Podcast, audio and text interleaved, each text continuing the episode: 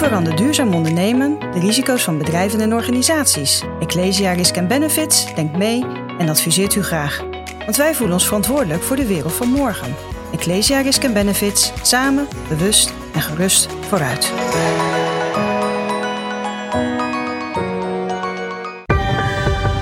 Ecosofie wordt mede mogelijk gemaakt door Renewy. Renewy. Minder nieuw, meer renew. Want afval bestaat niet. Dat klopt. Als je iets gaat doen wat buiten de gevestigde orde ligt, dan denk ik dat dat alleen maar kan door uh, van onderaf te beginnen. Dus Ja. met een grassroots organisatie. Dus zorgen dat je een paar honderd en het jaar erop een paar duizend. We zitten nu intussen op eh, ruim 5000 ehm, individuen hebt die daarachter staan. Maar je hebt uiteindelijk de grote partijen nodig om tot de procenten te komen. Eh, maar in die volgorde moet je het doen. Ik, ik, ik heb in het begin ook nog wel eens pensioenfondsen benaderd. En die zeiden dan, ja, heel sympathiek initiatief. Maar wij praten wel met die oliebedrijven, laat het nou maar aan ons over. Eh, dus, dus je moet eerst zichtbaarheid creëren en het op de agenda krijgen. En dan pas heb je de aandacht van die grote beleggers. Nou, gelukkig zijn er een aantal grote beleggers die dan eh, die zeggen, ja, inderdaad, klimaatverandering is een enorme bedreiging voor onze hele beleggingsportefeuille. We moeten er alles aan doen om dat te stoppen. En we hebben nu de kans om een oliebedrijf eh, tot de orde te roepen. Ja. Dat gaan we doen. Eh, ondanks het feit dat dat totaal ongebruikelijk is. Welkom bij weer een nieuwe aflevering van de Project Ecosofie podcast. Mijn naam is Magnus Sluiters en in deze podcast ga ik in gesprek met experts op het gebied van het verduurzamen van de samenleving. Vind je dit nou interessant? Check dan ook even de andere afleveringen en laat ook even je reactie achter in jouw favoriete podcast app.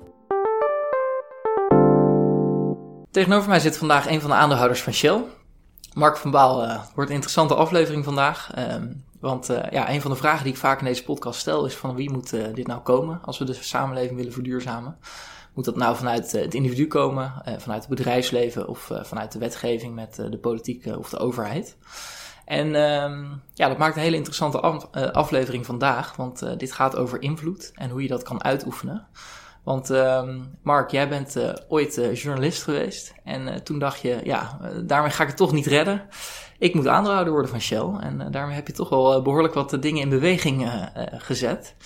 Kun je eens uitleggen wat daar gebeurd is? Ja, nou, ik ben maar relatief kort journalist geweest. Ik ben op mijn 36e journalist geworden, omdat ik wat nuttigers wilde doen dan wat ik daarvoor deed. Ik verkocht, als je het wil weten, eh koelmachines voor containers aan een van de meest vervuilende industrieën die er is. eh, de container shipping industrie. En dat was mijn, eh, was mijn baan vanuit mijn technische achtergrond als ingenieur. Eh, dus ik begin eigenlijk met een bekentenis. Eh, en toen heb ik me nooit druk gemaakt over klimaatverandering. Ik wilde na mijn dertigste wilde ik eh, iets nuttigers doen en iets creatievers. En toen kon ik niks beters vinden dan journalist worden. Toen zag ik de film van Al Gore en toen dacht ik, aha, dit wordt mijn onderwerp. Ik ben ingenieur, ik begrijp die techniek. Ehm, ik word eh, energie- en klimaatjournalist. Ben ik op mijn 36e geworden. Heb ik flink wat jaren volgehouden. Eh, maar ik had als, als journalist te weinig invloed, vond ik zelf. Toen dacht ik, ja, hoe krijg ik nou nog meer invloed op zo'n bedrijf? Eh, ik denk dat kan alleen als aandeelhouder. Ja, dus maar- toen ben ik aandeelhouder geworden. Ja, want je schreef eigenlijk daarvoor dus over die energietransitie en eh, eigenlijk schreef je tegen de eh, bedrijven zoals Shell, waar we dadelijk eh, over gaan praten. En, jij Nou, dan moet ik meteen ingrijpen. Maar ik, ik heb nooit tegen Shell geschreven. Ik ben ook nooit tegen Shell geweest. Nee, ik denk juist dat het bedrijf enorme potentie heeft om die energietransitie heel veel vaart te geven. Dus dat schreef ik heel vaak op. Zou het niet geweldig zijn als Shell de leiding zou nemen in die energietransitie? Als Shell al die miljarden en al die intelligentie zou inzetten om eh, duurzame energie van de grond te krijgen. Ze hebben enorm veel macht wereldwijd. Ze hebben veel politieke macht. Ze hebben natuurlijk enorme financiële slagkracht. Als Shell beslist dat de Noordzee vol met windturbines komt te staan, dan komt de Noordzee vol met windturbines te staan. Hè? Offshore, eh, grote projecten zijn ze heel goed in. Dus dat schreef ik eigenlijk altijd op. Zou het niet geweldig zijn als Shell eh, de leiding zou nemen en dat als aandeelhouders en klanten dat zouden waarderen, dat de rest van de industrie zou volgen. Want met één oliebedrijf redden we het natuurlijk niet. De hele olieindustrie moet om. Met het idee, de olieindustrie kan dat klimaatakkoord van Parijs maken en breken. Op dit moment willen ze nog steeds nog heel veel olie uit de grond halen. En s- zijn ze eigenlijk op rampkoers met het Parijsakkoord. Dus wij, eh, wij als aan, wat ik nu als aandeelhouder doe, is het steunen van Shell om die, en andere oliebedrijven om die eh, enorme stap te maken. Want het is natuurlijk een enorme uh, beslissing om uh, de business waar je al honderd jaar lang uh, heel goed geld mee verdient, om die los te laten en in te zetten op andere businessmodellen. Ja, maar goed, dat was jouw visie. dat moeten ze gaan doen. En ja, jij was een roepen in de woestijn, want echt luisteren, dat gebeurde niet. En dat bracht jou met het idee om een boek te gaan schrijven. in eerste instantie. Ja, dat was eigenlijk nog een stuk daarvoor. Maar, dat klopt, dat was, dat was daar nog voor. Dat vergeet ik wel eens. Uh, ik heb ooit nog een roman geschreven over een, een topman van een oliebedrijf. Ik noemde het Koninklijke Olie, maar uh, het had ieder oliebedrijf kunnen zijn. Um, die uh, het licht ziet. En dat is eigenlijk zo ontstaan. Ik schreef als journalist schreef ik heel vaak op hoe geweldig het zou zijn. En hoe dat dan ongeveer zou moeten. Hè? Windturbines op de Noordzee, zonneparken in de Sahara. Dat boek wilde ik eerst schrijven. Hoe zou een groot energiebedrijf die energietransitie vlot kunnen trekken? En toen dacht ik eigenlijk, eigenlijk is dat heel saai. Dat is helemaal niet zo moeilijk. Dat is gewoon een technisch verhaal. Techniek is er, de ingenieurs zijn er. Uh, dat is helemaal niet. Daar kan ik geen spannend verhaal van maken. Maar wat veel interessanter is, wat moet er nou in het hoofd van zo'n topman van zo'n oliebedrijf gebeuren om die draai te maken? Dus daar heb ik toen een boek over geschreven. Um, en ik vind het nog steeds een heel goed boek. Maar uh, het was, om eerlijk te zijn, uh, niet echt literair. Het was gewoon een te journalistiek, stijl was niet goed genoeg. Um, maar los daarvan dacht ik, ja, met een boek ga ik de wereld niet veranderen. En eigenlijk tijdens het schrijven van het boek kwam ik op het idee van, hoe, hoe krijg je nou zo'n topman van zo'n oliebedrijf wel in beweging? Dat kan alleen door de aandeelhouders. Ja, want je dacht, eh, naar wie luistert zo'n bedrijf? En dat is natuurlijk wel wat vaak speelt bij uh, beursgenoteerde bedrijven. Ja. Die worden vaak, en er zijn natuurlijk genoeg voorbeelden van bedrijven die ook nu meer naar alle stakeholders gaan luisteren. Daar is uh, veel, wordt daar ook over gepraat en er is ook veel beweging, denk ik. Maar uh, primair gaat het toch nog vaak om het creëren van aandeelhouderswaarde. En toen dacht jij, ja, dan moet ik dat worden. Daar gaat het om, het creëren van aandeelhouderswaarde. Maar de vraag is, op korte termijn of op lange termijn? En als je naar de lange termijn kijkt, ja, dan, dan is er natuurlijk maar één weg voorwaarts. En dat is circulariteit en duurzame energie. Uh, dus als je naar aandeelhouderswaarde op de lange termijn kijkt, dan, dan uh, zal die hele olieindustrie uh, moeten veranderen. Ja. En daar hebben bedrijven de hulp van hun aandeelhouders bij nodig. Ja, want dat is toch vaak hetgeen waar ze zich achter verschuilen. En dat is de economische duurzaamheid. Dat het totaal onverantwoord is om nu radicaal om te slaan naar duurzame energiebronnen. Ja, dat is, dat, is heel, dat is heel erg het excuus van uh, we kunnen nou helemaal niet zonder olie en gas. Ja, het antwoord daarop is inderdaad, we kunnen niet uh, vandaag zonder olie en gas. Maar we kunnen wel vandaag beginnen met investeren in andere vormen van energie. Um, en het dividend voor de komende kwartalen uh, gaat daar niet onder lijden. De investeringen die bedrijven nu doen zijn voor over de komende jaren. En in, het geval van de olieindustrie voor de komende tientallen jaren. Dus de investeringen die je, investeringen die je vandaag doet, hebben geen enkele invloed op, op het dividend voor de komende kwartalen, jaren maar wel op je verdienmodel over 20 jaar. En ja, als je gewoon kijkt wat er gaande is in de wereld en welke technologie er opkomt, dan kan er maar één conclusie mogelijk zijn. En dat is uh, heel groot inzetten op duurzame energie. Zo begon mijn verhaal ook. Uh, het zou goed voor het bedrijf zijn. Uh, omdat er gewoon een enorme disruptie aankomt. Ik, ik, heb heel vaak de vergelijking met Kodak gemaakt. Ja, die durfde niet digitale fotografie zelf uitgevonden. Dus technisch was het geen enkel probleem. Technologie beheersten ze, alleen ze durfden niet hun businessmodel los te laten. Want ze dachten, ja, uh, het gaat ten koste van ons businessmodel. Ja, toen zijn anderen het gaan doen. En toen ging Kodak failliet. Maar dat zouden ze bij Shell toch ook moeten weten. En dan zouden ze toch ook gewoon een intrinsieke prikkel moeten hebben om uh, zelf die stappen te maken. Waar, waarom gebeurt dat dan niet? Ja, daar heb ik natuurlijk ook mijn hoofd over gebroken. Hoe kan het nou dat dat niet gezien wordt? Um, Hè, dat, laten we het nog maar eens opzommen. Uh, de zon levert binnen een uur genoeg energie aan de aarde om de wereldeconomie een jaar te laten draaien. We moeten het alleen omzetten in bruikbare energie, in elektriciteit of warmte of een andere vorm van energie die we kunnen gebruiken. Um, dus er is genoeg. De ja, technologie. Dat is, de, technische kant de, van De technologie is er genoeg. Nou, dus technologie wordt steeds massaler toegepast, dus steeds goedkoper. Het is schoon. Je hoeft het niet uit Rusland te halen. Je hoeft er geen dictator in het Midden-Oosten voor, in, uh, voor uh, in het zadel uh, te houden. Je hoeft er geen olieminister in Nigeria voor om te kopen. Um, dus het heeft zoveel voordelen. Waarom zou je dat niet gaan doen? Daar heb ik natuurlijk mijn hoofd over gebroken. Waarom? Uh, iedereen die het voorbeeld van Kodak kent, eh, dat niet ziet. En mijn enige verklaring is dat om de top van zo'n oliebedrijf te bereiken, eh, ja, moet je natuurlijk wel 30 jaar lang heel succesvol zijn in het eh, uit de grond halen van olie en gas. Dan is het niet meer mogelijk, denk ik, om te denken dat de wereld zonder een olie en gas kan. Ja, dus dat was eigenlijk ook wat je in je boek, ging beschrijven met iemand die toch het licht zag. Die zag toch het licht. Eh, en dat is al heel lang geleden, dus ik zou het weer eens moeten lezen wat voor verklaring daar, ik daar toen voor had. Want het duurde een heel boek, zeg maar, voor, eh, Oké. eh, voor die man het licht zag. We hebben het over 2012 of zo. ja, het boek is niet uitgegeven, geloof ik, hè? Nee, omdat ik Nee. toen ik het af had, ehm, zei mijn vrouw eigenlijk, ja, het is als boek nog, het is als boek niet goed genoeg, eh, maar het zou wel een manifest kunnen zijn voor een beweging. Ja. Ehm, en ja, dus het is een beweging geworden. En daar startte jouw beweging ook. En eh, want laten we teruggaan. Jij, Ja. jij bedacht op een gegeven moment om aandeelhouder te worden. Ehm, eh, wanneer, wanneer speelde dat zich af? Ik, ik dacht dat het er, eh, 2016 ongeveer was dat we zaten, toch? Nou, in 2014 ben ik op het idee gekomen. En dat was eigenlijk naar aanleiding van het boek De Prooi, wat, Ja. wat in 2007 speelt, het boek over ABN AMRO, waar een activistische aandeelhouder met 1%, de Children Investment Fund, hele lieve naam voor een heel agressief fonds, die hadden 1% en die hebben toen ABN AMRO drie stukken gekregen. Met 1%. En dat vroeg ik me altijd af. Hoe kun je nou met 1% zoveel invloed hebben? Dat kan blijkbaar. Dus daar heb ik de conclusie uitgetrokken dat activistisch aandeelhouderschap, als je een goed idee hebt, eh, dat je dan maar een paar procent van eh, de aandelen nodig hebt om invloed, eh, invloed te hebben. En eh, ja, dat ben ik eigenlijk, eh, het idee van korte termijn activistisch aandeelhouderschap bij eh ABN AMRO heb ik vertaald in lange termijn vriendelijk activistisch aandeelhouderschap in de olieindustrie. Ja.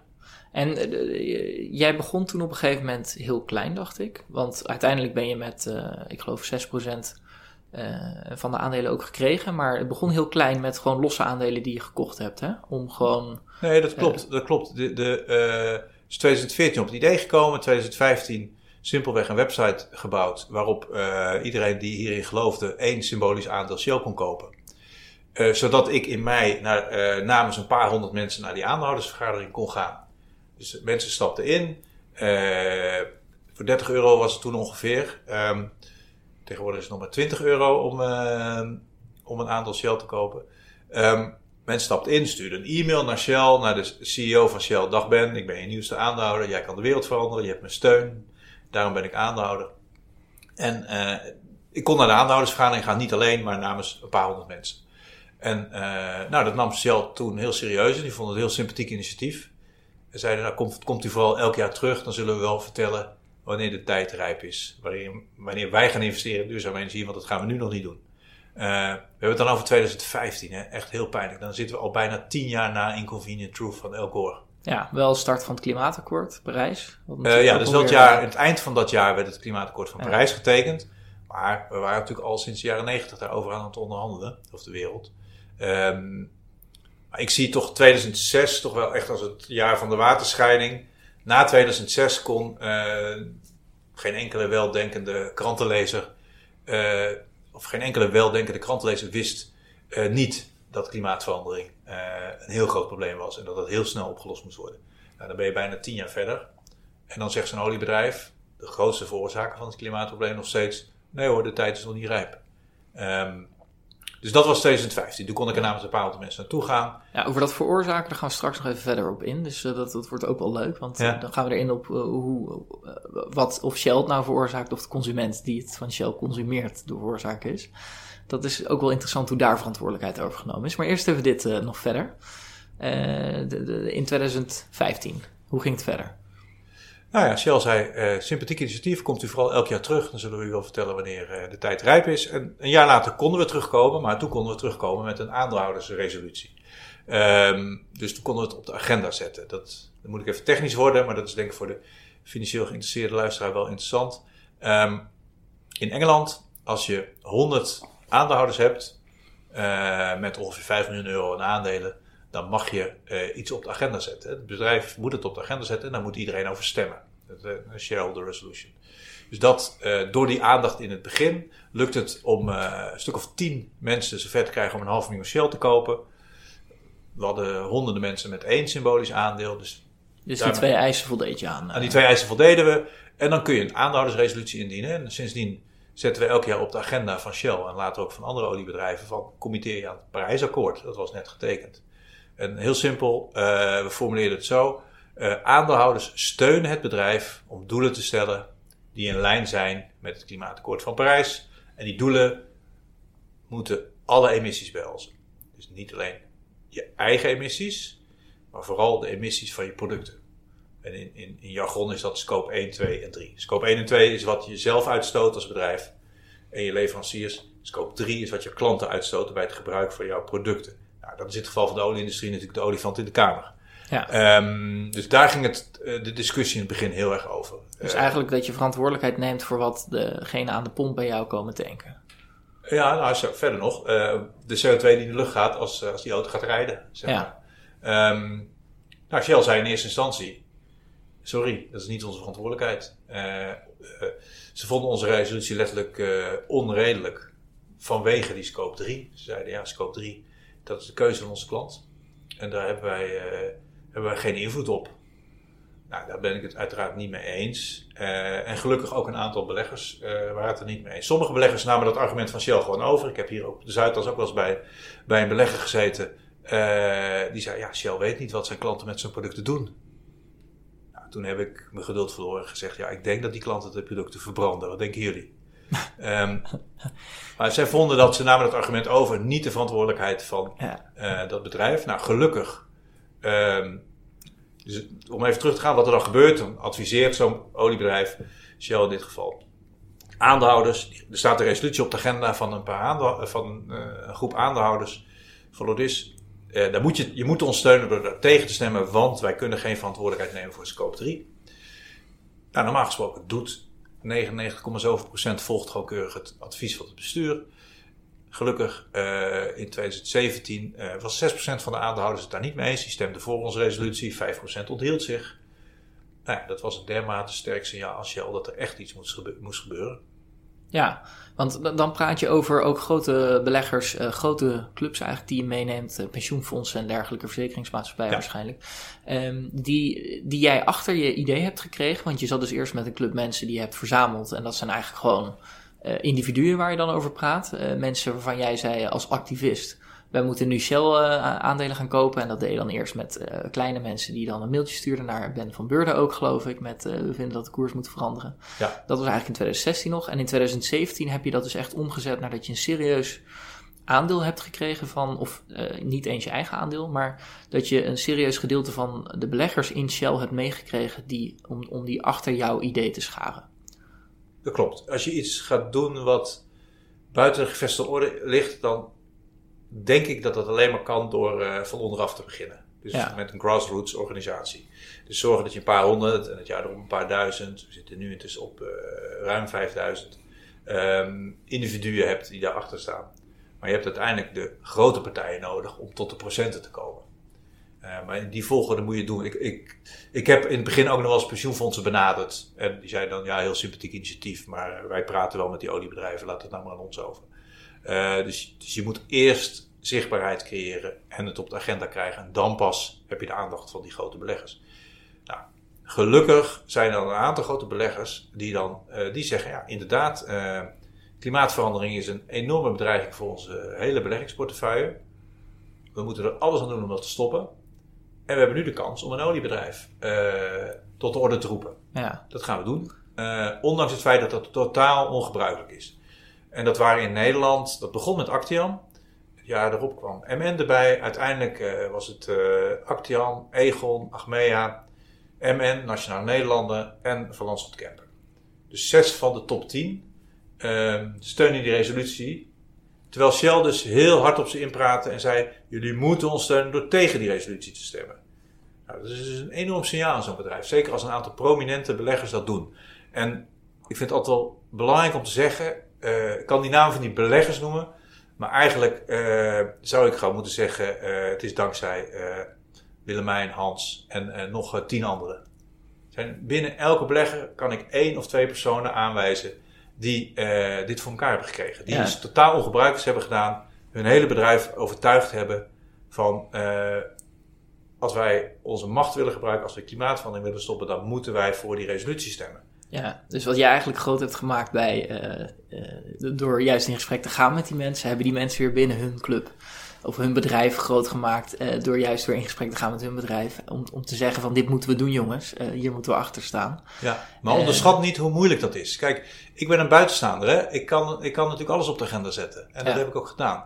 maar als je in deze wereld zit, dan hoor je dat eigenlijk niet te doen. Dus dat is, dat is echt heel bijzonder. De, de, het zijn allemaal mensen die heel moreel gedreven zijn, die, die zeggen, ja, ik zit nu in de financiële wereld. Ik wil aan mijn kinderen kunnen uitleggen wat ik aan klimaatverandering heb gedaan. Ik heb nu de kans. Een, een van hen die citeert altijd Spider-Man, die zegt altijd, uh, with great power comes great responsibility. Um, wij moeten onze macht gebruiken. En, um, dus die zijn ook heel trots dat ze dat gedaan hebben. Um, maar het mooie is, ze hebben het voor elkaar gekregen omdat ze hele sterke financiële argumenten hebben. En dat is heel simpel. Uh, ze kunnen tegen hun collega's zeggen: jongens, we hebben zoveel honderd miljard uh, hebben wij uh, belegd wereldwijd. Zijn allemaal in gevaar vanwege klimaatverandering. En de enige die er echt wat aan kunnen doen, is dat kleine plukje beleggingen van ons, de olieindustrie. Wij zijn eigenaar, wij mogen ze vertellen wat ze moeten doen. En dus wij gaan ze nu steunen en desnoods dwingen om, om te veranderen. Ja, en als je dan over dat dwingen praat, want je hebt dan 6% van het uh, aandeelhouderskapitaal, of ja. 6% van de aandelen, denk ik. Hè? Ja. Um, er was ook nog een deel, geloof ik, wat zich onthouden heeft van stemming. Uh, ja.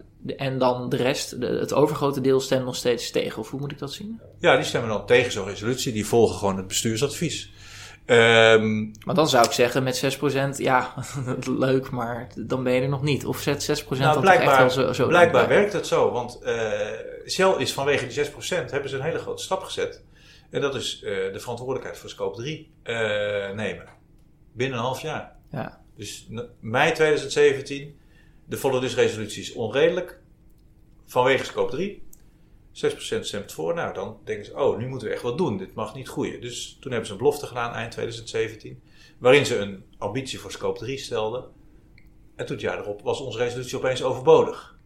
Dus ja, een beter bewijs kan je niet hebben. Als je eerst zegt dat iets onnodig is en daarna overbodig, dan heb je er toch echt op gereageerd. Ja. Uh, helaas uh, uh, is Shell nog lang niet in lijn met Parijs. Dus, dus eh, die resolutie moet op de agenda blijven.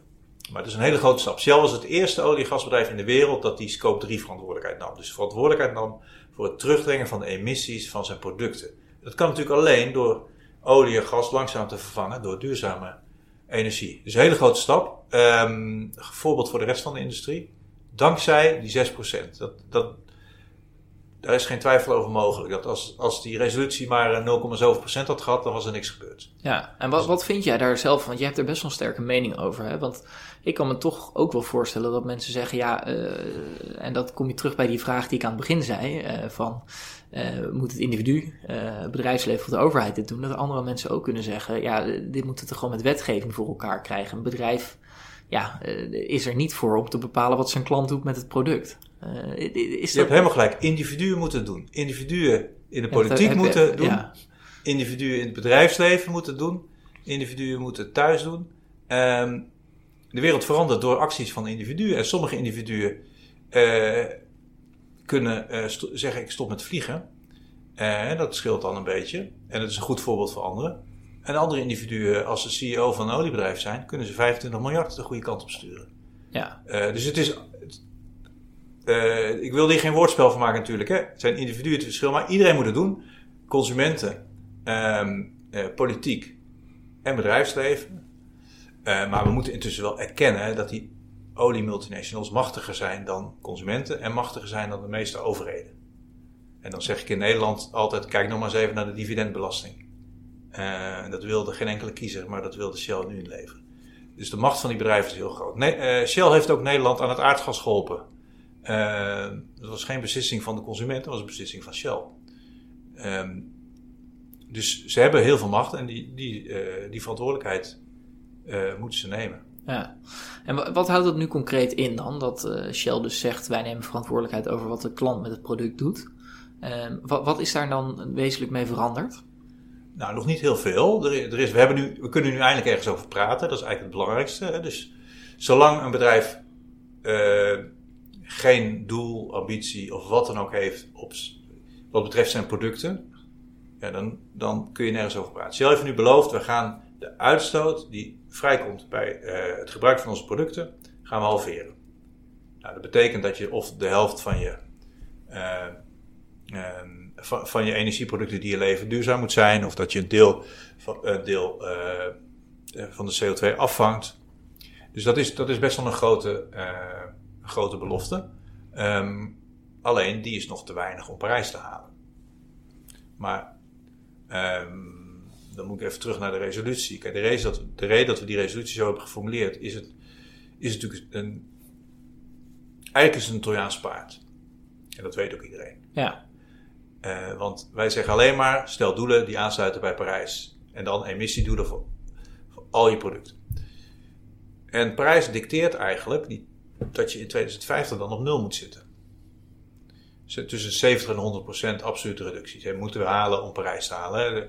70 procent om 2 graden te halen, 100 procent om anderhalve graad te halen. Um, dus zodra je dat uh, in je doelstelling als bedrijf hebt, moet je totaal anders gaan investeren. Dat is de reden dat ze er zo bang voor zijn. Um, alleen, uh, ja, Shell heeft nu een belofte gedaan op scope 3 om die relatief te halveren. Dat is een absolute reductie van 30% ongeveer in 2050. Nou, dat is te weinig om prijs te halen. En blijkbaar ook te weinig om echt anders te gaan investeren. Shell investeert nog steeds minder dan een miljard per jaar in duurzaam uh, terwijl ze 25 miljard in fossiel investeren. Dus er moet nog heel veel gebeuren, maar de, de, de cruciale stap, de acceptatie dat ze dus geen olie- en gasbedrijf zijn, maar een energiebedrijf, die is gemaakt. Ja, en eh, jij hebt dus wel het idee dat uh, als dat Shell hier een van de, of Shell, eigenlijk de hele olieindustrie, jullie hebben trouwens specifiek Shell gekozen omdat het toch een van de innovatiefste bedrijven is in die oliesector, geloof ik hè? Ja, klopt. Shell is wel aantoonbaar uh, een van de innovatiefste kun je bijvoorbeeld kijken naar wat ze in Australië doen. Daar hebben ze een groot schip gebouwd dat aardgas op zee vloeibaar maakt. Dat heet het Prelude-project. Um, in Qatar maken ze van aardgas maken ze diesel. Dat zijn echt wel innovatieve projecten, projecten waar de rest van de olieindustrie naar kijkt. Um, dus dat is een reden om bij Shell te beginnen. Andere reden is natuurlijk ook dat wij een Nederlandse club zijn. Dus dat het ook logisch zou zijn om bij onze nationale trots te beginnen. Ja. En uh, als je het dan hebt hè, over die energievraag, want er is natuurlijk wereldwijd gewoon een bepaalde energievraag. Ik heb het hier ook met Remco de Boer, uh, energie-transitieonderzoeker, uh, over gehad. Ja. er zijn geloof ik inmiddels ook nog 800 miljoen mensen die zonder energie zitten. ben van Beurden zegt ook dat dat onacceptabel is. ja, heeft hij wat mij betreft ook een punt. Zeker als ik hier wel de energie. Ja, heeft hij heeft hij volledig gelijk in. Ja. Um, maar is het niet ook in bepaalde mate zo dat eh, als jij zegt die 25 miljard die in fossiel geïnvesteerd wordt, die, die moet gewoon uh, ja, eigenlijk uh, zo snel mogelijk richting duurzame energiebronnen. Ja. Maar er zit natuurlijk ook een tijdsverloop in dat we gewoon op dit moment nog uh, energie uit fossiele brandstoffen nodig hebben om, mits we die wereldwijde behoefte aan energie ook willen blijven kunnen voorzien. Lijkt mij toch? Ja, maar laten we eerst vaststellen dat de wereld om energie vraagt. Niet om olie en gas. Ja. Al helemaal niet om kolen. Um, en dat we die energie op verschillende manieren kunnen leveren. En, en nu nog is het grootste deel fossiel. Dat kunnen we heel snel um, veranderen in, um, in duurzaam. Maar dan moet er wel anders geïnvesteerd worden. Dus dat is eigenlijk de opgave die er nu ligt. Natuurlijk, zijn heel veel mensen die uh, nog geen elektriciteit hebben. Die moeten we zo snel mogelijk aan elektriciteit helpen. Alleen de keuze die we hebben is: gaan we daar nog een kolencentrale neerzetten? Of geven ze allemaal zonnepanelen? Ja, en jij denkt daarbij dat het uh, economisch uh, en technisch dus gewoon haalbaar is om daar uh, nee, radicaal anders in te denken. Nee, maar daar zijn, wel, daar, daar zijn wel meer mensen het over eens. Technisch geen probleem, economisch ook geen probleem. Het is alleen een gevestigde orde probleem die niet wil veranderen. En dan noem jij altijd het probleem van Kodak. of het probleem van Kodak, dat Kodak op tijd omgevallen is, of in ieder geval dat het omvallen van Kodak eigenlijk, ja, is lullig voor Kodak geweest en zijn aandeelhouders en werknemers consument heeft er denk ik weinig last van gehad. Nou, het is jammer dat, uh, dat digitale fotografie daardoor heel lang is uitgesteld. Uh, dat is zonde, maar dat is geen ramp van wereldniveau. Uh, maar nu is er wel wat at stake. En dat is het, wereldwijde klimaat. Dus kijk, de normale gang van de geschiedenis is dat de gevestigde orde niet op tijd reageert op disruptive innovation en failliet gaat. Hè? Dat is met Kodak gebeurd, dat is met de paardenkoetsiers gebeurd. Um, dus dat is de normale gang van de geschiedenis. Alleen nu Uh, kunnen we ons dan niet veroorloven? Want natuurlijk gaan die bedrijven failliet. Maar alleen het duurt nog 30 jaar waarin ze nog veel te veel olie uit de grond halen. En nog veel te veel olie laten verbranden. En nog veel te veel CO2 in de lucht komt. Uh, dus we moeten nu een soort uitzondering op de geschiedenis maken. En zorgen dat de gevestigde orde wel verandert. Ja, en dan moeten we dus druk gaan zetten als aandeelhouders. En je zou ook zeggen dat pensioenfondsen, langetermijnbeleggers, de, het grootste aantal beleggers, dat die daar ook uitermate geschikt voor zijn.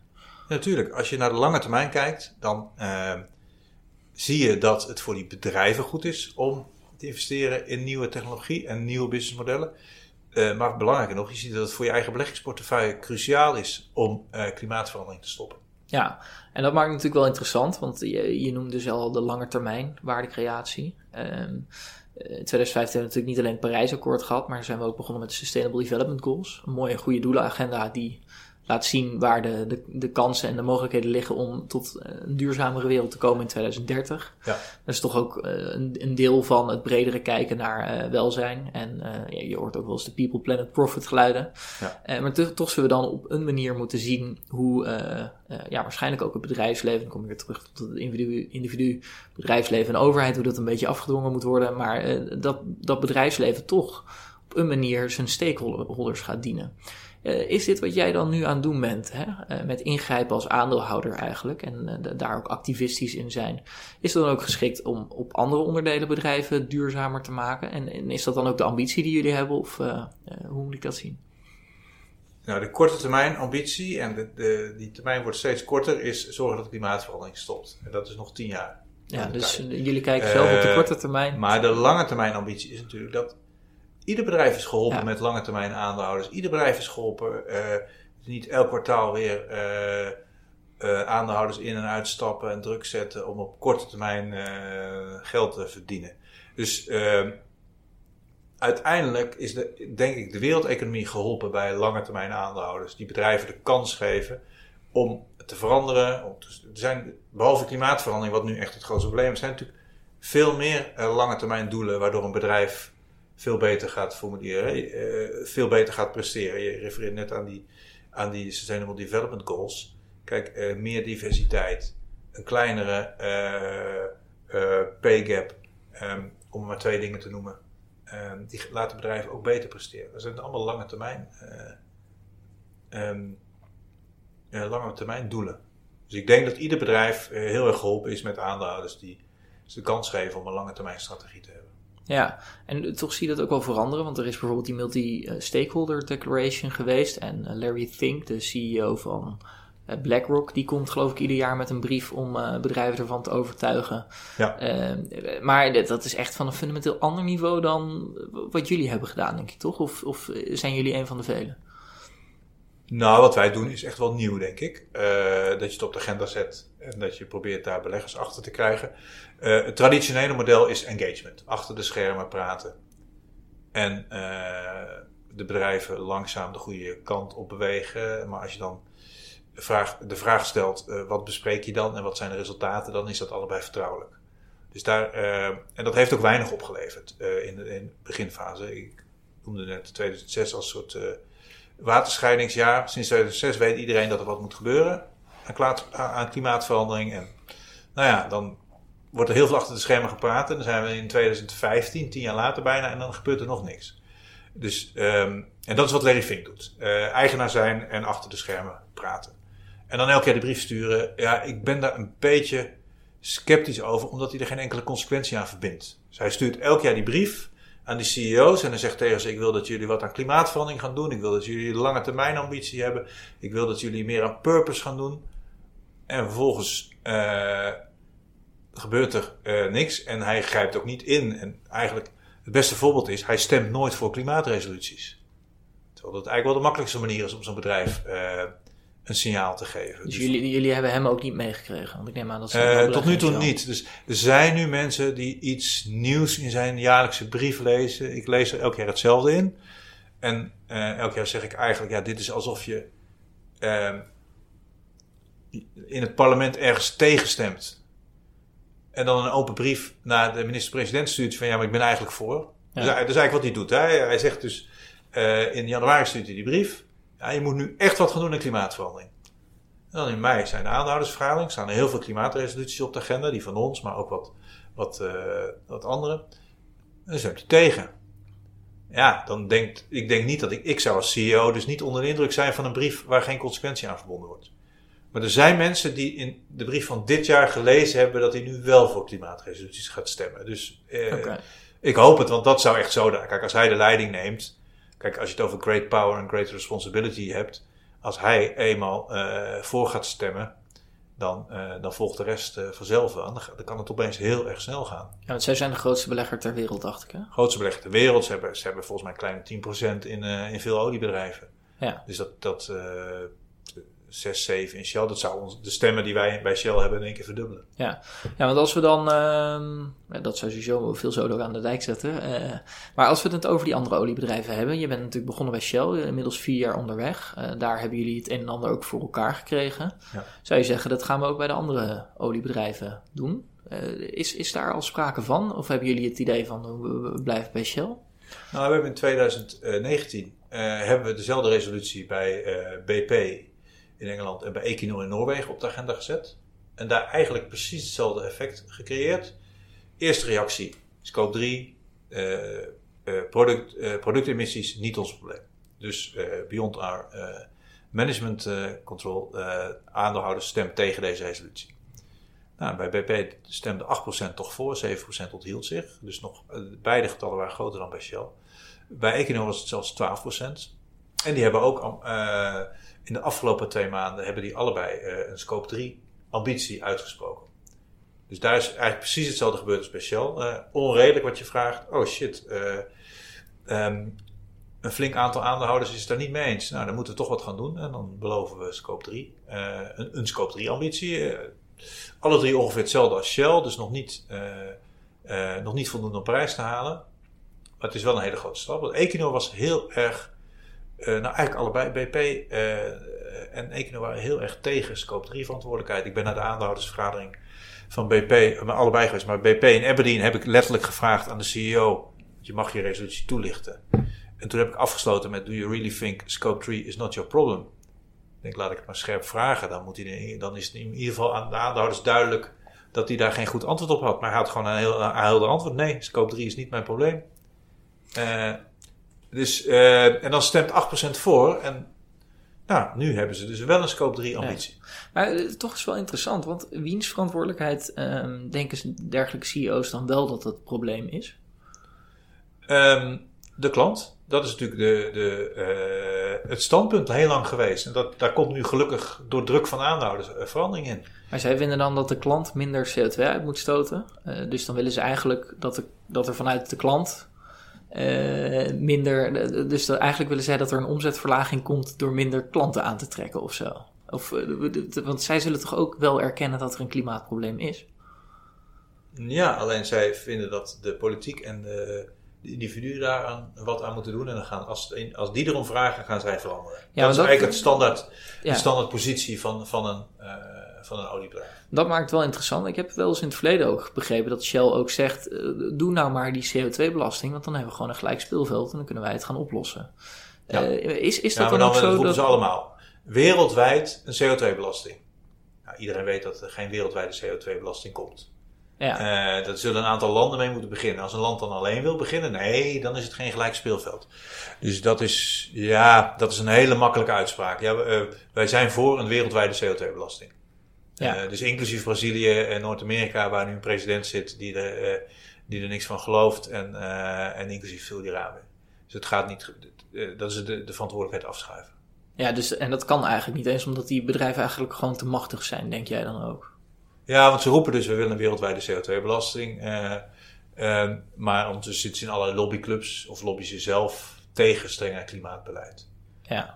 en ze hebben natuurlijk dat is nu intussen wel bekend, ze hebben heel lang de klimaatontkenningsbrigade gefinancierd. Ja, nou, dat is wel steeds meer van de baan, al blijven bepaalde mensen dat nog wel roepen. Uh, ja, maar daar is dus heel veel schade mee aangericht. Hè? Dus door de, de, uh, de butchers en, uh, en, en de, de, de, wetenschappers die na hun pensioen nog wat geld en aandacht nodig hadden om die te financieren, om te roepen dat, het, dat de wetenschap er nog niet uit is. Het, het, het is ja, predatory delay noemen Amerikanen dat. Het is, e- dat is echt, ja, daar kan ik heel boos over worden. Want het is gewoon Big Tobacco's playbook. Ja. Zolang er nog twijfel is, hoeven we niks te doen. Dus wij gaan twijfel zaaien. ja. Maar goed, je bent nu vijf jaar bezig. Ehm, je hebt toch wel behoorlijk wat voor elkaar gekregen dan. Als je bij drie bedrijven zo bezig bent dat die drie bedrijven ook zeggen: wij nemen nu verantwoordelijkheid over onze scope 3. Ehm, wat, ehm, eh, wat verwacht je dan de komende jaren? Want ik denk dat je dit niet had durven dromen, of wel? Nou ja, om eerlijk te zijn, als ik het niet had durven dromen, was ik ook niet aan begonnen. Eh, ik heb er wel van het begin af aan in geloofd dat dit moest lukken. Oké. En, eh, en dat, eh, Maar dus dit, goed, dit, je- dit je- ga je alleen doen als je ervan Ja. overtuigd bent dat het moet en dat het kan. Ja, Ik maar je zal, je zal af en toe wel in je arm knijpen om te denken van het is wel gewoon gelukt. Nee, om- ja, dat, dat mag niet arrogant klinken, maar dat heb ik niet. Het moet gewoon gebeuren. Ja, En, en, eh, en het lukt. En maar veel te langzaam natuurlijk. Want het is natuurlijk nog steeds zo dat die bedrijven 98% eh, van hun investeringen in fossiel stoppen. Dus eh, we zijn nog lang niet. En we hebben nog maar een paar jaar om het om te buigen. Dus, ik, dus de tijd begint te dringen. Maar het, het, het werkt wel. En het, laat ik toch even benadrukken. Het is niet aan mij te danken. Het is aan die beleggers te danken. Die eh, de visie en het lef hebben gehad om voor onze resolutie te stemmen. Want de makkelijk, het makkelijkste is om tegen te stemmen. ja, Ehm, dus kijk, ik heb het op de agenda gezet. En dat is het leuke als je iets als dit gaat doen. Komen heel veel mensen komen je helpen. Eh, hè, vrijwilligers, groene aandeelhouders. Mensen die je helpen in de publiciteit. Bekende Nederlanders die het gaan ondersteunen. Eh, en dus individuen bij beleggers die zeggen... ja, eigenlijk is het gewoon een hele redelijke vraag die jij stelt. Wij gaan dat steunen. Dus echt aan die, aan die beleggers. En de Nederlandse beleggers hebben er echt het voortouw in genomen. Ehm 6% zijn lang niet alle Nederlandse beleggers. Er zitten ook heel veel buitenlandse partijen bij. Maar het feit dat, dat eh Action, Van Lanschot Kemp, eh, Egon zo uitgesproken waren in dit moet gebeuren, heeft anderen ook weer over de streep getrokken. En als we dan, want eh, ja, je hebt hierover gedroomd en je zegt eh, de droom komt ook gewoon uit. Eh, als we dan verder denken, dan ben ik wel heel benieuwd waar jij nu over vijf jaar verwacht dat we staan. En eh, hoe jij dit ziet veranderen. En eigenlijk de komende vijftien jaar, hoe, hoe zie je de toekomst dan een beetje voor? Nou, over een jaar of vijf moet wel een heel groot deel van de olieindustrie erkennen dat ze energiebedrijven zijn en heel zwaar inzetten op, eh, op duurzame energie. Eh, anders gaan we het niet redden. Zonder de olieindustrie gaan we het niet redden. Dus, eh, dus dat, dat, over vijf jaar weten we echt wel, weten we waarschijnlijk wel of we het klimaatakkoord van Parijs gaan halen of niet. Ehm, ja, en over een jaar of tien, dan moeten gewoon alle investeringen natuurlijk naar, eh, naar duurzame energie gaan. En misschien een beetje naar eh, het afvangen van CO2 om eh, de overshoot nog op te vangen. Maar ja, dat is, zo moet het er over vijf jaar uitzien. We hebben heel weinig tijd meer. Ja, maar als ik jou zo hoor, heb je er wel heel veel vertrouwen in dat het wel gewoon gaat lukken. Ja, en dat komt omdat die beleggers zo'n grote financiële eh, drive hebben om het op te lossen. Ja, Dat, daar, daar zit. eh, daar komt mijn optimisme vandaan. Het is Ja. heel lang gepresenteerd als een balans. Hè? Eh, ja, we moeten wel, het is een balans tussen winst maken en investeren in duurzaamheid. En die beleggers zeggen nu één voor één: nee, er is helemaal geen balans. Dit is een, een volledig eh, gelijk oplopend belang. Het morele belang om klimaatverandering stoppen en het financiële eh, belang. Ja, hier heb ik Frank Elderson van de Nederlandse Bank ook uitgebreid over gesproken. Die echt eh, heel erg denkt ook in hoe klimaatrisico's een bedreiging zijn voor het financiële systeem. En daarmee ook voor financiële Ja. stabiliteit. Eh, en eh, dan zie je toch wel dat daar een hele andere manier van denken over is. Zeker van 2006, waar Mhm. volgens mij, ja, ik was toen nog vrij jong. Maar dat daar echt heel anders over gedacht wordt. Maar dat het nu toch steeds verder geïntegreerd ook wordt in eh, investeringsbeslissingen. Dus dat, dat is denk ik de trend waar je ook op meevaart dan. En dan zou het mooi zijn als jij je werk voortzet en dat ook afdwingt. Want ehm, als die bedrijven hun geld eh, op de juiste manier gaan investeren, dan gaat er wel echt heel veel geld ook richting duurzame energie in één keer. eh, en, Ja, natuurlijk. Die bedrijven hebben zo'n grote slagkracht. Eh, dus dan, dan, kan het helemaal, eh, dan kan het heel snel gaan. Maar ja, het moet heel snel gaan. Ehm, dus ja, het werkt natuurlijk op twee manieren positief. Er wordt geen nieuwe olie meer aangeboord. En er wordt geld op de goede plek geïnvesteerd. Ja, en leven we dan in, binnen tien jaar in een totaal andere wereld dan nu? Want eh, de, de, ik had mezelf eigenlijk nog niet helemaal ingedacht dat we over tien jaar al zonder olie zouden zitten, zeg maar. Zou kunnen, maar dat, dat is misschien te snel.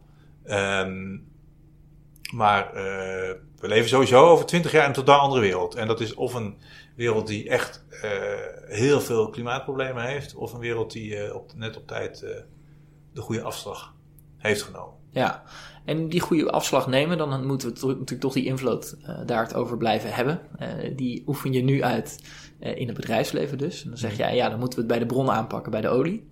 Um, en toen zat ik te denken, er komen natuurlijk ook verkiezingen aan. En een hele sterke speler is natuurlijk ook gewoon het politieke veld.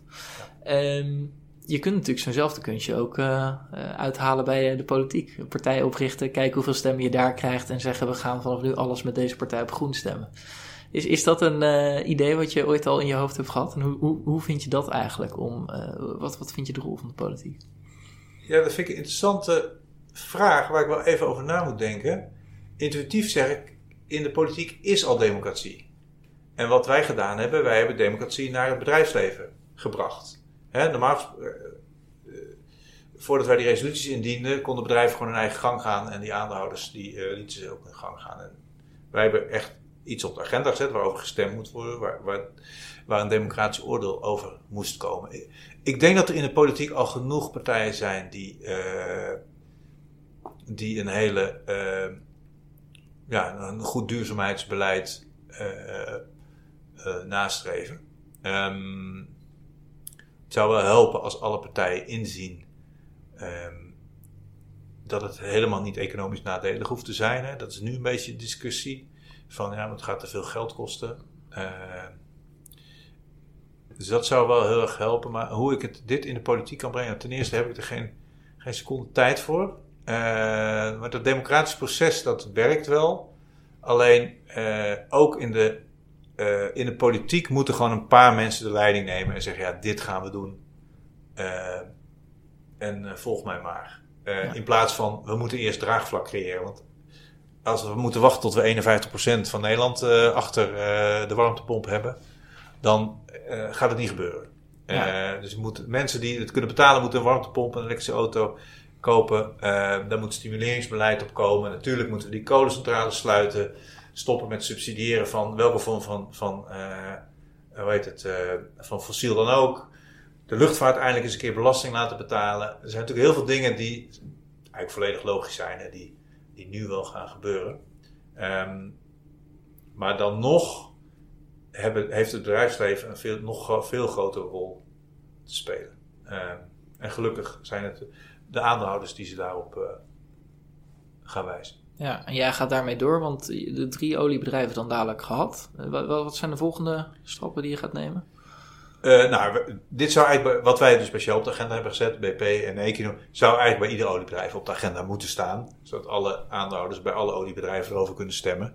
En uh, dat, zou, dat al die besturen van die oliebedrijven er zichtbaar op gewezen worden van ja, onze beleggers willen echt wat anders dan wij van plan zijn. Um, wij zijn alleen afhankelijk van wetgeving. En um, je kan zo'n resolutie niet in alle landen indienen. In Engeland hebben ze die mooie wet waar je, waardoor je maar 5 miljoen nodig hebt. In Noorwegen heb je maar één aandeel nodig. Sterker nog, Equinor belt uh, Greenpeace elk jaar willen jullie nog een resolutie indienen. Um, dus daar is het heel makkelijk. Uh, in Amerika heb je 2000 dollar nodig, maar daar kan het bedrijf op allerlei juridische manieren het van de agenda weren. Maar in Frankrijk heb je een half procent nodig, in Italië 3, in Spanje 5. Dus het is niet zo makkelijk om het over op de agenda te krijgen. Maar ik heb wel het idee dat, dat wij hebben laten zien van dit werkt, dat er straks beleggers zullen zijn die wel die procenten hebben, die het dan zelf uh, op de agenda uh, gaan zetten. Ja, want je had natuurlijk uiteindelijk kunnen zeggen van joh, we doen het in Nederland met 6%, uh, daar hebben deze partijen mee gedaan. En dan uh, kun je denk ik wat makkelijker bellen dan dat je een kleine activist bent. inmiddels wordt wel ja, dat klopt, genomen. dat klopt. De, de, de, de, het zou mooi zijn als dit ook in andere landen zou ja. gebeuren. Het klinkt, goed, het klinkt allemaal niet onmogelijk, de percentage die je nu noemt. nee, zeker niet. Maar het is, het is voor een belegger nogal een een heel groot verschil tussen, tussen stemmen en het daadwerkelijk indienen. Ja. Uh, er moet ook een soort mentaliteitsverandering onder beleggers ontstaan dat een resolutie helemaal niet uh, zo uh, agressief is, zeg maar. Dat is iets waar wij eh, al jaren tegen moeten eh, vechten, is het soort negatieve imago van een aandeelhoudersresolutie. En dus het aanbrengen van die democratie, dat is iets waar nog te- raar tegen aangekeken wordt, als ik het Nee, het, de indienen van de aandeelhoudersresolutie. Ja, Dus beleggers zijn dus eh, de mores binnen de beleggerswereld, staat nergens op papier, maar de mores zijn, je praat heel veel met zo'n bedrijf. En als ze dan elke keer een stapje zetten, dan ben je tevreden. Eh, en als ze echt niet naar je luisteren, dan dreig je met een resolutie. Nog steeds binnenskamers. En als ze dan nog niet luisteren, dan dien je hem in. En, en dan reageren ze wel. En dan trek je hem weer in. oké. Dat ziet niemand, zeg maar. Dus dat, dat gebeurt achter de schermen. Dat zijn de mores van de beleggerswereld. En daarom we- worden wij ook een beetje raar aangekeken. Omdat wij eh, eh, tegen, ze tegen, tegen ons zeggen... Ja, maar eh, je bent toch in gesprek met zo'n bedrijf. Waar, waarom dien je zo'n resolutie in? En wij zeggen, nee, die resolutie, daar staat gewoon letterlijk in... Shareholders support the company. Wij steunen, we, we, we straffen het bedrijf nergens voor. Nee, we geven ze aandeelhouders steun om te veranderen. En ik denk dat het mooiste zou zijn als die mentaliteitsverandering of die inzichtverandering onder de beleggers komt van eh, dat is eigenlijk wel een mooie manier om een bedrijf in beweging eh, te krijgen. Ja. En dan eh, kom ik alweer aan bij de laatste vraag. en ik vind het wel interessant, want jij hebt natuurlijk een paar mooie keerpunten gehad in jouw carrière. En wat zou je nou mee willen geven aan de, de millennial die aan zijn of haar start van zijn carrière staat? Zorg dat er naar je geluisterd wordt. Ehm, toen ik als jonge ingenieur eh, bij een Amerikaans bedrijf ging werken, ehm, op de allereerste vergadering waar ik in zat, eh, ging het over de machines die eh, dat bedrijf bouwde en verkocht. En toen stak ik op een gegeven moment mijn hand op, want ik had wel ideeën over hoe die machine verbeterd kon worden. Ik dacht, ja, ik ben net afgestudeerd, ik weet wel de nieuwste technologie, dus ik heb daar wel ideeën over. Nou, de mensen zaten me heel raar aan te kijken. En s'avonds was er een diner en toen werd ik bewust naast de financieel directeur gezet. En die zegt, zo, I'm sitting next to the guy with the opinions. En ik dacht nog even dat het een compliment was, maar het was dus echt de bedoeling dat ik dat dus nooit meer zou doen. Mijn mond opentrekken eh in zo'n vergadering. En de boodschap aan jonge mensen bij heel veel bedrijven is toch van, eh, kijk nou maar eerst maar eens even 20 jaar hoe wij het doen en dan mag je misschien manager worden en dan mag jij beslissingen nemen. Nou, dan ben je al je mooie ideeën vergeten. Dus eh, tegen millennials zeg ik altijd, je moet gewoon, eh, er moet gewoon naar je geluisterd worden. En tegen mensen van mijn eigen leeftijd zeg ik, luister naar, die, naar die eh, jonge, eh, net afgestudeerde of eh, jonge slimme mensen. Want ze kunnen veel sneller denken dan jij, ze zijn veel creatiever dan jij.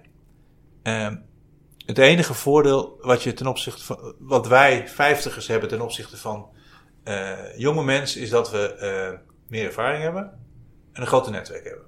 Dat is dat, en, en als ik heel eerlijk ben, die ervaring is vaak een handicap. Dus het enige wat ik als een man van 51 ten opzichte van jou voordeel heb, is dat ik een beter netwerk heb. Ja, ik ben nou maar twee keer zo oud.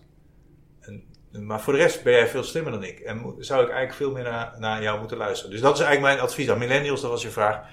Zorg dat je naar geluisterd wordt. En als er niet naar je geluisterd wordt, wegwezen. Ja, En naar een ander bedrijf, waar ze wel op je zitten, te- waar ze wel op jouw ideeën zitten te wachten. Want dat is echt een probleem. Dat, eh, dat heel veel bedrijven zo hiërarchisch zijn en dat er dus niet goed geluisterd wordt. Ehm, en dat ook de jonge mensen geen verantwoordelijkheid krijgen, terwijl dat gewoon prima zou kunnen.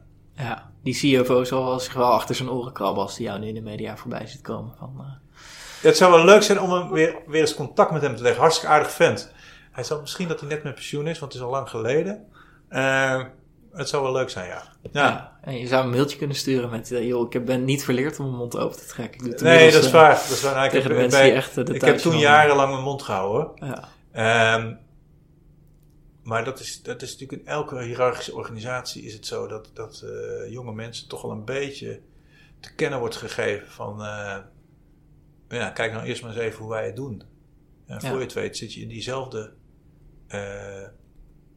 gedachten eh, als de gevestigde orde. Dan kun je ook niet meer, kun je ook niet meer Ja. creatiever denken. Nou, we blijven het in de gaten houden hoe je bezig bent. eh, want voorlopig ben je nog niet klaar volgens mij. Dus eh, ik, ik wens je heel veel succes. En ehm, ja, als de mensen het willen blijven volgen, gewoon followthis.nl. Follow.nl. En ja, als ik nu toch de kans krijg. het aandeel, een groen aandeel Shell was nog nooit zo goedkoop. De- jullie weten dat de, de, de aandelen olieindustrie zijn gedaald. Dus eh, voor 21 euro ben je groene aandeelhouder. En kun je ook die mail naar Ben van Beurden sturen. Dag Ben, ik ben je nieuwste aandeelhouder. Eh, jij kan de wereld veranderen. Ja. Mijn steun heb je. En hij leest ze allemaal, heeft hij gezegd. I read them all, zegt hij altijd. Ja. Hij zal intussen een assistent hebben. Doen dus. Dankjewel Mark voor je tijd. Schone lucht, gelijke kansen, een circulaire economie. Dat is allemaal niet links of rechts. Een mooie toekomst, daar moeten we samen aan werken. Teken daarom ook voor een duurzaam regeerakkoord. Ga naar duurzaamregeerakkoord.nl en teken het manifest.